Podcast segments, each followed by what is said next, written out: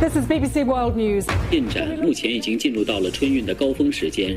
projet de renouvellement, de rassemblement. 重点地区细颗粒物 PM2.5。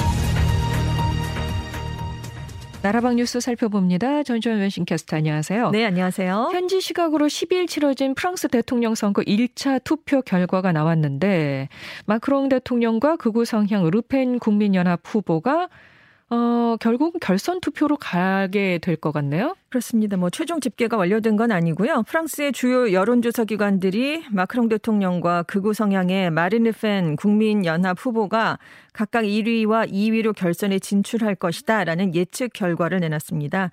그래서 프랑스 여론연구소에 따르면 마크롱 대통령이 28.6%, 르펜 후보가 24.4%, 그리고 뭐 엘라브는 마크롱 대통령 28.5%, 르펜 후보 24.2%, 그리고 이제 다른 여론조사 기관들을 다 합해봐도 지금 두 후보 간의 득표율 차가 한 4% 포인트대가 될 것으로 지금 예상이 되고 있거든요.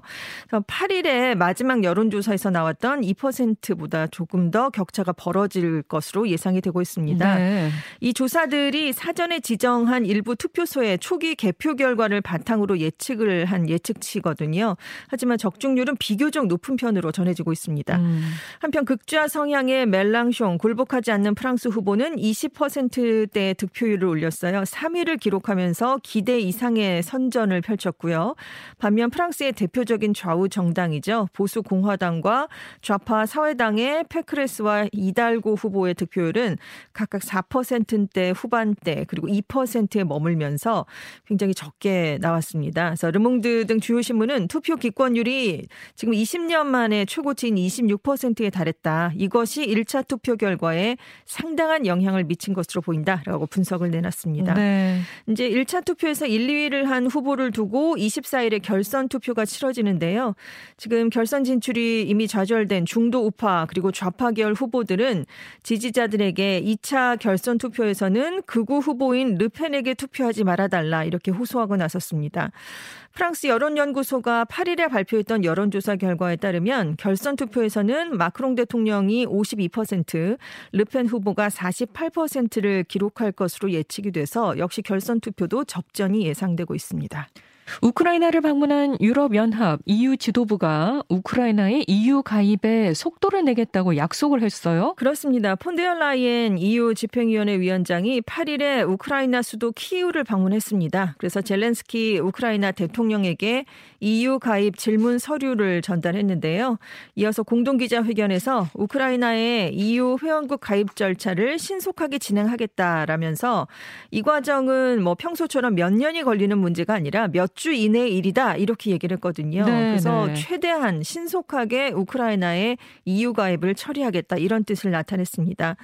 EU에 가입하려는 신청 국가는 자국의 사회 제도나 경제 구조 등이 EU의 평가 기준에 부합하는지 등을 평가한 EU 가입 서류라는 걸 제출을 해야 되는데요. 이 문항이 수천 개에 이르고 있습니다. 음. 그래서 보통은 이 질문지를 완성해서 제출하는 데만 몇 년이 걸린다라는 얘기가 있는데요.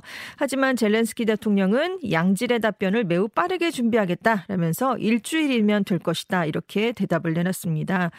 EU 가입 절차가 이제 보통 긴 시간이 걸리는데 지금 다른 국가를 보면 우크라이나와 인구가 비슷하고요. 또 공산주의 역사를 가졌던 폴란드의 경우를 보면 가입 신청부터 실제 가입까지는 10년이 걸렸던 적이 있습니다. 근데 지금 우크라이나의 경우는 정치적 필요에 따라서 가입 절차가 훨씬 빨라질 가능성이 있습니다. 네. 한편 존슨 영국 총리도 우크라이나 키이우를 깜짝 방문했어요. 그래서 젤렌스키 우크라이나 대통령과 회담을 하고 그리고 키이우 시내 이곳저곳을 둘러보면서 군사적 경제적 지원을 약속하기도 했습니다. 네. 우크라이나의 그 체르노빌 원자력 발전소를 점령했다가 철수한 러시아군 네. 방사능에 피폭됐을 가능성이 있다면서요? 그렇습니다. 러시아군이 2월 24일에 우크라이나 침공을 하면서 동시에 체르노빌 원전을 장악했었거든요. 그러다가 지난달 31일에 수도 키이우가 있는 북부 전선에서 벗어나면서 이 체르노빌 원전 운영권을 우크라이나에 이양한 뒤에 철수를 했습니다. 네. 근데 지금 외신들에 따르면 러시아군이 그동안 1986년에 원전 사고 때문에 토양에 고농도의 방사성 물질이 남아 있는 차단 구역인 붉은 붉은 숲 지역에 참호와 벙커를 파고 한 달 동안 주둔한 것으로 알려졌어요. 그리고 러시아군이 탱크와 불도저로 이 구역을 파헤친 것으로 알려졌습니다.